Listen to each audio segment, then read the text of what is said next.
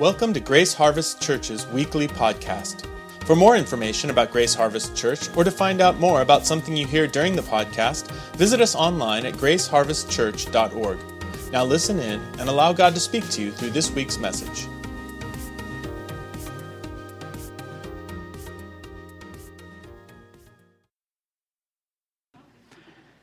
Anybody here bring a Bible with them today? All right, open up to Mark's Gospel, chapter 10. Mark's Gospel. And again, if you're new to the world of the Bible, Mark is in the New Testament. You're saying that still doesn't help me. If you take a Bible, a paper Bible, and you turn about two thirds of the way back, eventually you'll find a book called Matthew. Matthew is what we call a gospel, it is a story, a narrative of the things that Jesus did when he walked the earth. Right? So you'll find Matthew, and right after Matthew, you'll find Mark. Go to the 10th chapter. We're going to be starting today in the 35th verse. The message is the road, the cross. And today's message is the road to greatness and vision. The road to greatness and vision. Some of you are like, I don't want to be great. Liar. To a degree, you do. Everybody wants their life to make a mark. Amen. Don't you want your life to make a mark? And I don't mean a bad mark. Don't you? You don't want to leave scars, right? You want to leave blessings. You want to mark lives everywhere you go. And how many of you want to have true vision in your life? Right? You want to be able to see as God sees, right? You want to be able to see people, that which is ahead of you, that which is behind you. You want to see it through the redemptive lens of what Jesus Christ has done in, in your life. You want to be able to see, you want to have vision. So today we're going to learn about that. A man fell off a cliff, but he managed to grab a tree limb on the way down. The following conversation ensued Is anybody up there? I am here. I am the Lord. Do you believe me? Yes, Lord, I believe. I really believe, but I can't hang on much longer. That's all right. If you really believe, you have nothing to worry about. I will save you. Just let go of the branch. A moment of pause. Is there anyone else up there? you ever notice that, like this man, we often, when it really comes down to the nitty gritty, we have a hard time trusting God's way? The Lord has a path for us, right? He has a, a certain direction for our lives. And what we think that direction is going to look like often, that road is going to look like is, you know, it's going to be smooth.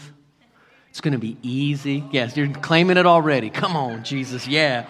Smooth, easy road, right? We don't see difficulties. We definitely don't see a cross.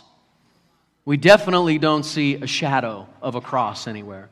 We see glory and light and revelation and goodness and prosperity and happiness. And it's funny because we make our plans, right? The scripture says that a, the mind of a man plans his way, but the Lord directs his steps. I've often thought that's an interesting scripture. What are you saying in that, Lord? The mind of a man plans his way. And I think it's good to have plans, by the way. I think it's good to have vision and plan your life and go ahead and get that retirement set up. Be wise with your money, be wise with your time. Go ahead and, and set a course and set your goals. But let me guarantee you of something it's not going to go exactly the way you planned it. There are going to be surprises. And some of those surprises are going to be extremely painful and difficulty, difficult, and some of them are going to be beyond anything you could have planned for yourself. So much better. In fact, in the end, you're going to see that even your pain was redeemed, that even your losses were redeemed, that even your suffering was turned inside out, and something beautiful came of it. Because that is God. That's God's way. Right? The scripture tells us that the temporary light affliction that we go through. That's, that's how Paul described our life the temporary light affliction. Now, I don't know about you, it doesn't feel that way to me. But in the light of eternity, our lives now are a blip on the screen of all that God is going to do. And this is a temporary light affliction compared to what he went on to contrast it to an eternal weight of glory.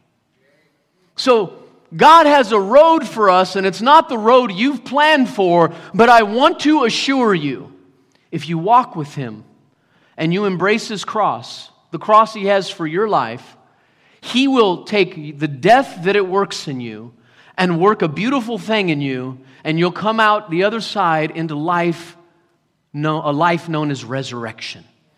Right? God brings back from the dead. He brings life from the dead. Amen? Amen. Last week we learned about Jesus' self giving love on the road to die in Jerusalem. Jesus told his disciples, his friends, that he was going to die, and they didn't believe it. I mean, you know, I shared it with you. They didn't believe it. Uh, no.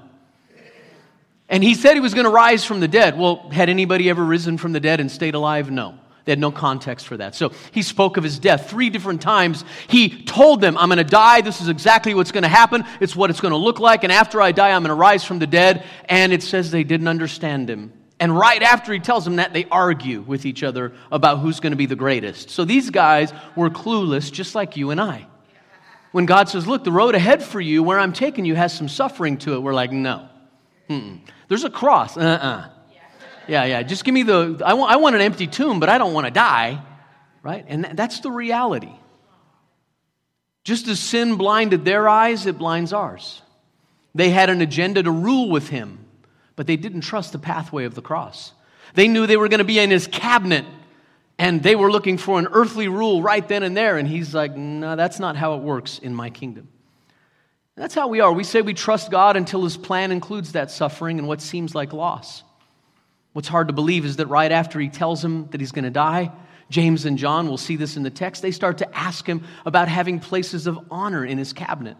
They missed everything he just said. And then Jesus moves on from there and he points them to the cross and he demonstrates the love he has for them and he demonstrates their own blindness by then healing a blind beggar. So that's where we're going today. We're going to walk down this road toward the cross with Jesus and we're going to see what it means to be great. And we're going to see that even if we're blind, and even if we feel like we're beggars or we don't feel like we're beggars, Jesus heals blind beggars. He heals people like you and me. Amen? So the road to greatness starts with a cup and a baptism. A cup and a baptism. Mark chapter 10, verses 35 through 45. I'm reading from the New King James Version because it captures something in the text that I, I particularly like. It says, Then James and John, the sons of Zebedee. How many of you remember these guys' nicknames? The sons of thunder. Is that a cool nickname or what? Yeah, here are my bros, James and John. Yeah, we call them the sons of thunder. You can just imagine these guys. I wonder if they were buff. Be a bummer if they were like really puny guys, right? Hey man, it's good to see you. We're the sons of thunder. That would be just weird. Then James and John, the sons of Zebedee, came to him saying, Teacher, we want you to do for us whatever we ask. You ever been there? The road to success, right? And he said to them, What do you want me to do for you? I love Jesus' response. He's not like, Are you kidding me? And they said to him, Grant us that we may sit one on your right hand and the other on your left in your glory. But Jesus said to them, You do not know what you ask. Are you able to drink the cup that I drink and be baptized with the, bapti- with the baptism that I'm baptized with? They, just, they said to him, We are able. They have no idea what they're talking about. So Jesus said to them, You will indeed drink the cup that I drink. And with the baptism I'm baptized with, you will be baptized. But to sit at my right hand and on my left is not mine to, mine to give, it is for those for whom it has been prepared. And when the ten heard it, the other ten disciples are standing by. They're hearing James and John ask for a special place near the throne, and they do exactly what most of us would do. When the other ten heard it, they began to be greatly displeased with James and John. But Jesus called them to himself, Come here, guys, and said to them, You know that those who are considered rulers over the Gentiles, that means the, the um, non Jewish world, right? They lord it over them. So the rulers, leaders, lord it over them and their great ones exercise authority over them. Yet it shall not be so among you. But whoever desires to become great among you shall be your servant. And whoever of you desires to be first shall be the slave of all. Wow. For even the Son of Man, he's talking of himself, did not come to be served, but to serve and to give his life a ransom for many. Wow, what a different pathway. What a complete upside down, inverted, topsy turvy way the kingdom of God is. So let's, let's walk through this. James and John ask to be seated in the highest places. Remember, this is right after Jesus had said, I'm going to die. I'm going to Jerusalem and I'm going to die. And it's, can you imagine? Your friend comes to you and they say, I just want to let you know that I only have a couple weeks to live. The doctors can't do anything. It's absolutely guaranteed. I'm going to die. And, and they say, Can I have your stuff? How would that make you feel? That's exactly what just happened. You're going to die? I don't listen to that. I don't hear you. Hey, can we sit around your throne where all the glory is going to be? And, you know, they, I'm sure they had in their mind's eye servants coming in and everybody caring for their needs, and life's going to be good, and we're going to be ruling in Jerusalem. And all those people who made fun of us when we were just fishermen, they're going to get theirs. That's exactly, they, they were just like us. And then Jesus says, I have a cup and a baptism. Can you drink it and can you be baptized with it? And if you know anything about what the scripture teaches about these two metaphors, these two pictures, the cup and the baptism both represent suffering and death and blessing and cleansing. In some places, the, the cup is a cup of joy. Psalm 23, right? Um, you, my, my cup overflows, right? So, so uh, the Lord is my shepherd, I shall not want. He makes me lie down in green pastures, right? Leads me beside still waters. He restores my soul. He leads me in paths of righteousness for his name's sake. Even though I walk through the valley of the shadow of death, I'll fear no evil, for you are with me. Your rod and your staff, they comfort me. You prepare a table before me in the presence of my enemies. You anoint my head with oil. My cup overflows. Surely goodness and mercy will follow me all the days of my life, and I'll dwell in the house of the Lord forever. So he's, he, you know, he, he's saying, I have a cup of joy and I have a cup of suffering.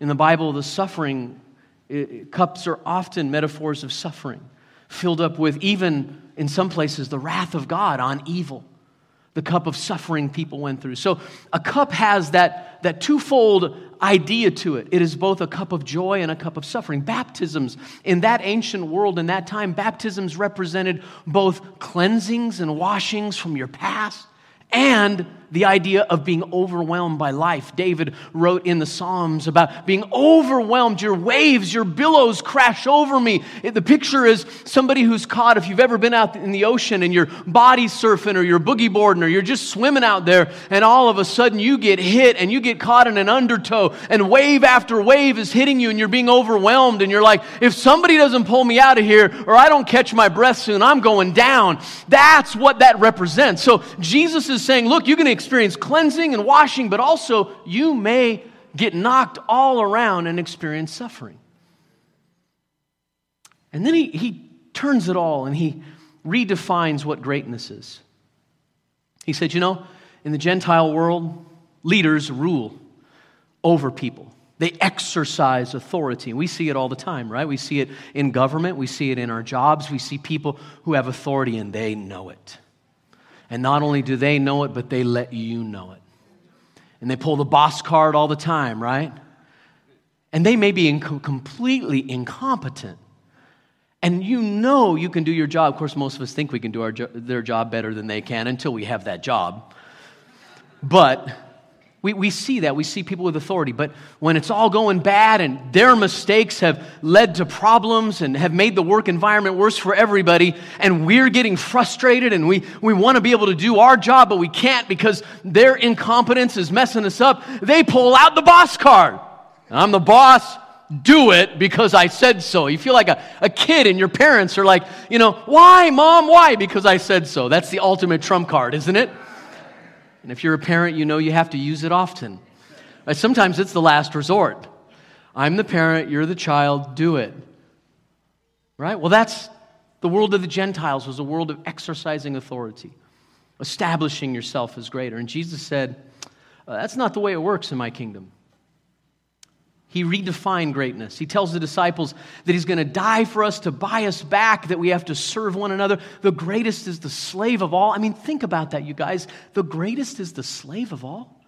Think about our world when you go when you when you go to a restaurant uh, you know you got maybe somebody serving you or you go to you know some other place where you have someone serving you we often kind of if you're not careful you can kind of see yourself you know i'm here they are there. They have a low paying job probably no education blah blah blah and we begin to define people based upon education based upon socioeconomic strata we begin to think of ourselves as kind of higher and superior and better and they're kind of lower and jesus just turns the whole thing around he says oh actually um, the people that are serving you, the people that are around you, they're the great ones.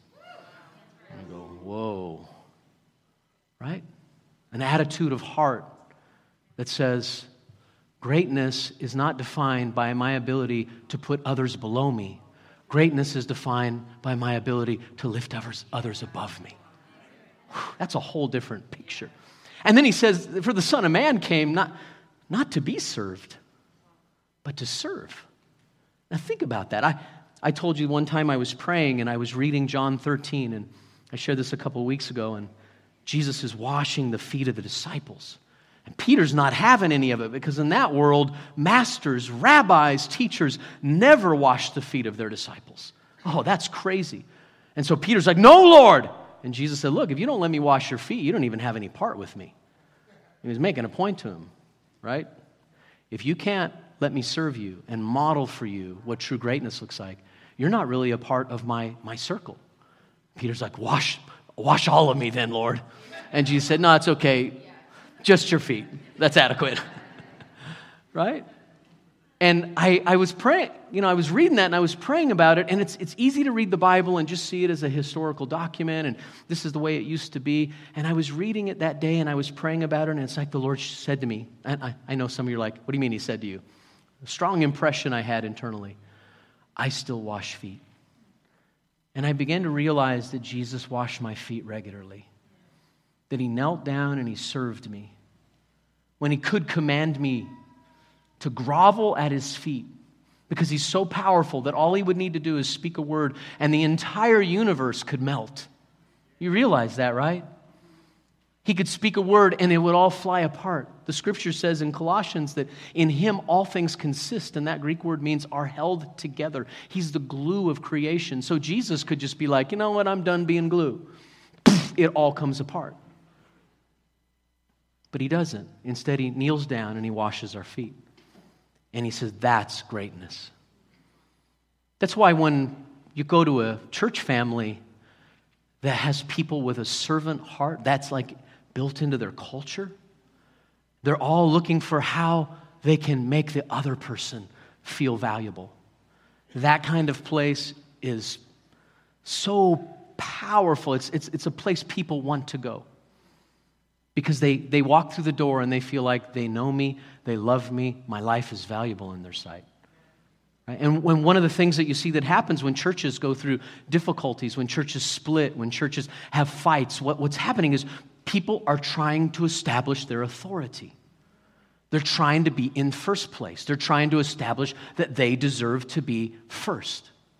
Right? But if you find a culture where people are honoring one another and serving one another and laying down their lives for one another and making a big deal about the other, not about themselves, that's a place that everybody wants to be. Isn't that true? Which takes me to the road to vision. Not the road to division, the road to vision. And you get there through humility, faith, and following. Now, I'm going to have to move fast here. This is my common dilemma, isn't it? Verse 46.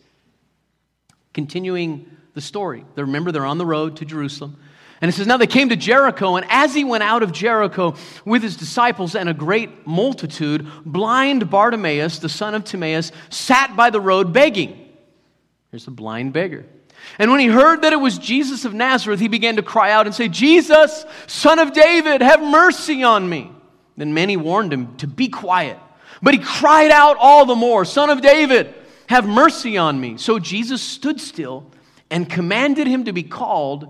And then they called the blind man, saying to him, Be of good cheer, rise, he's calling you. And throwing aside his garment, he rose and came to Jesus. So Jesus answered and said to him, What do you want me to do for you? And the blind man said, Rabboni, that I may receive my sight. Then Jesus said to him, Go your way, your faith has made you well. And immediately he received his sight and followed Jesus on the road. I love that story. Let's look at this. Blind beggar Bartimaeus is sitting by the road. What a living picture for the disciples, a blind beggar. Now, now let me remind you of something. Jesus tells his disciples, I'm going to the cross. They can't see it, they're blind.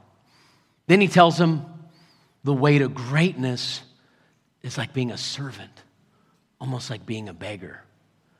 And they think the way of greatness is to establish authority.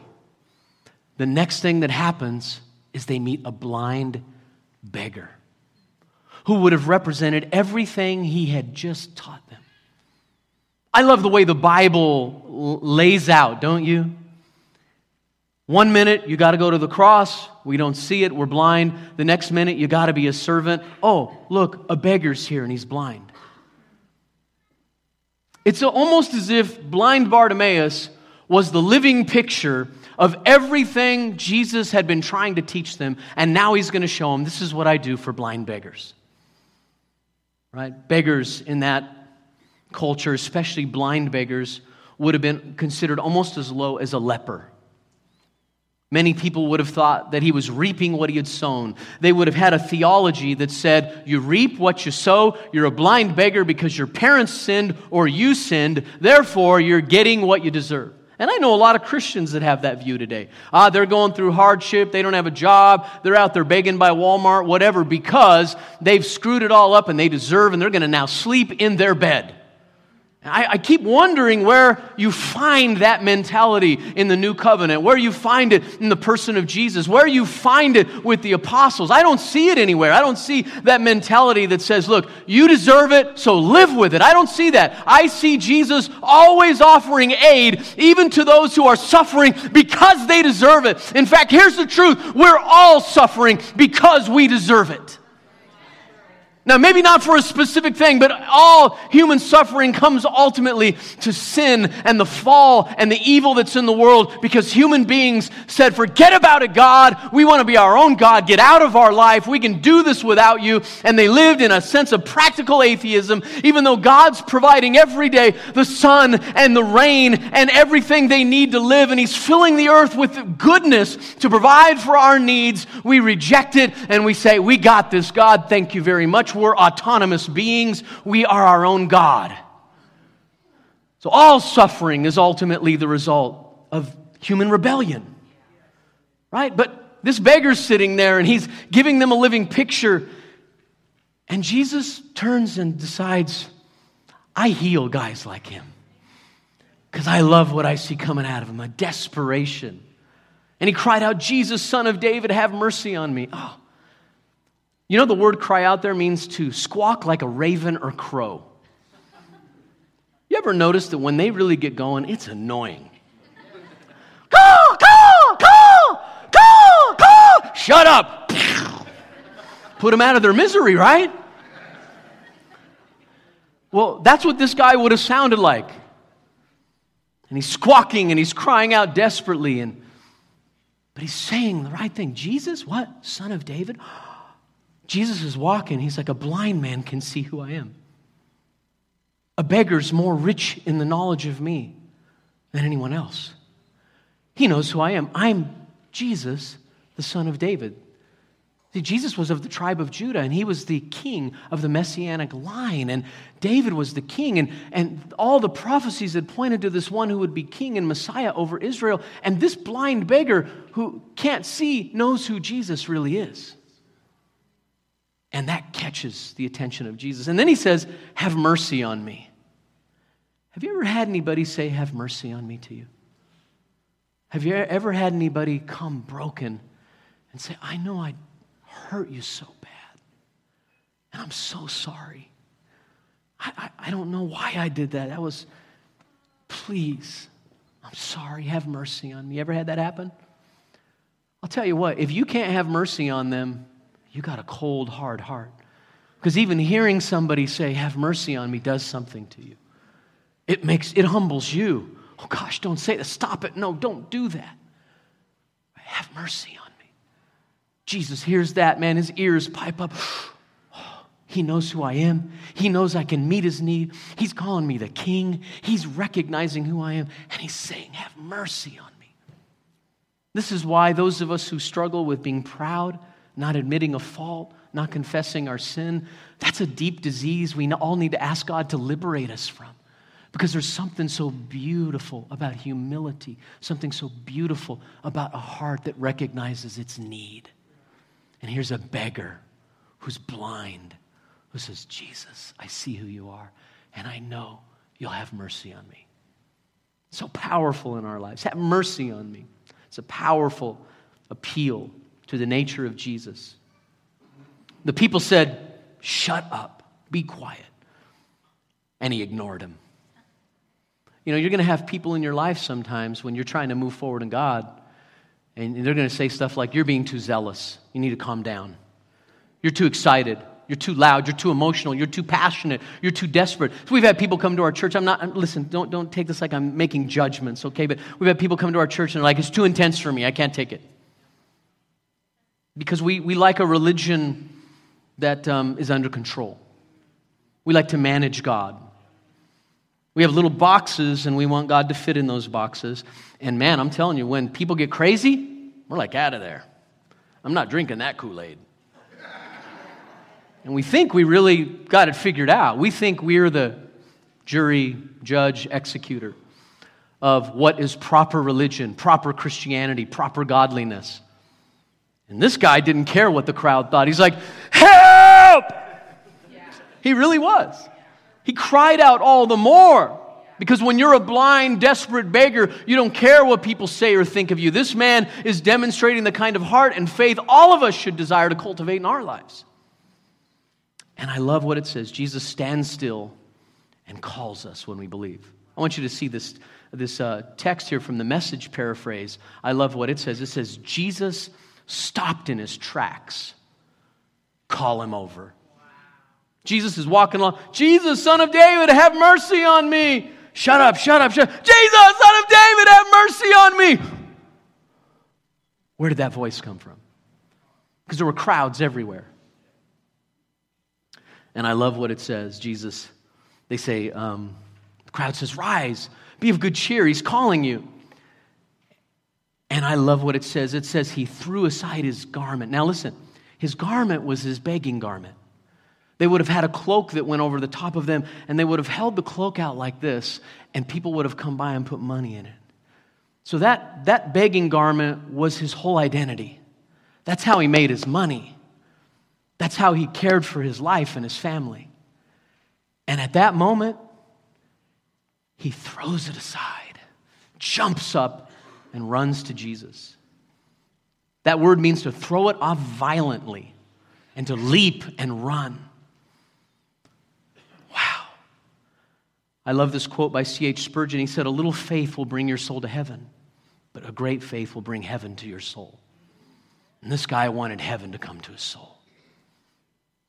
What do you want? Jesus is direct. What do you want? I want my sight.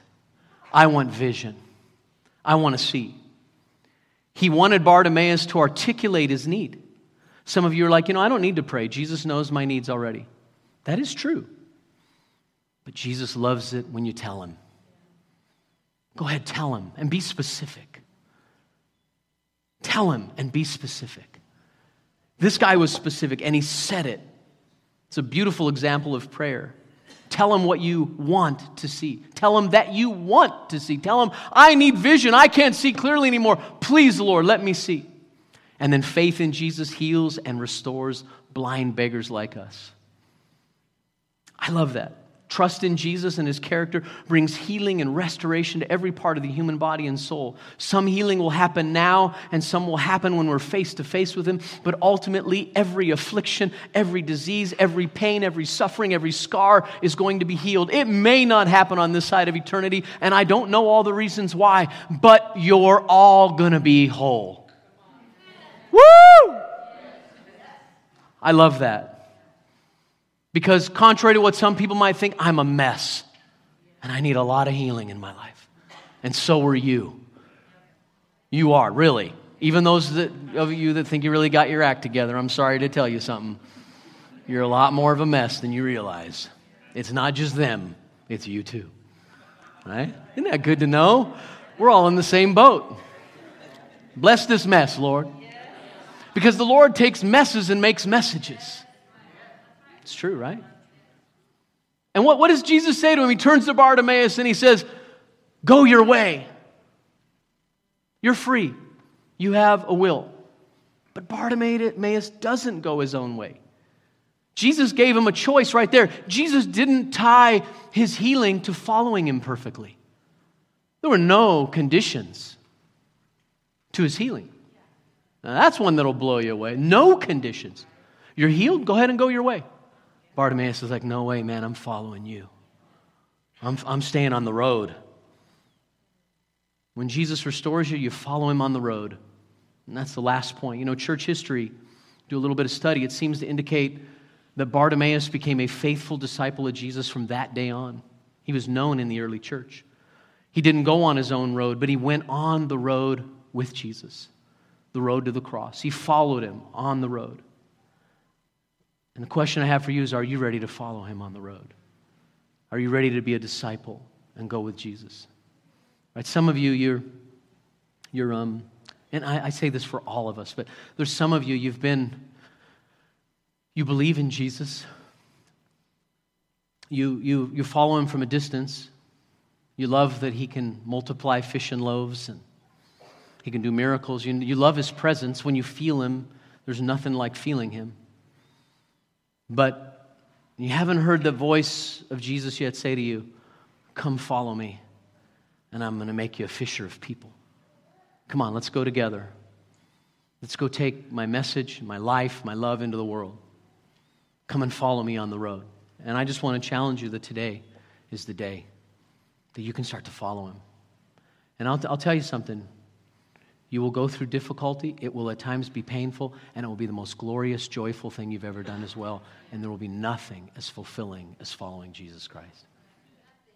Nothing. Amen?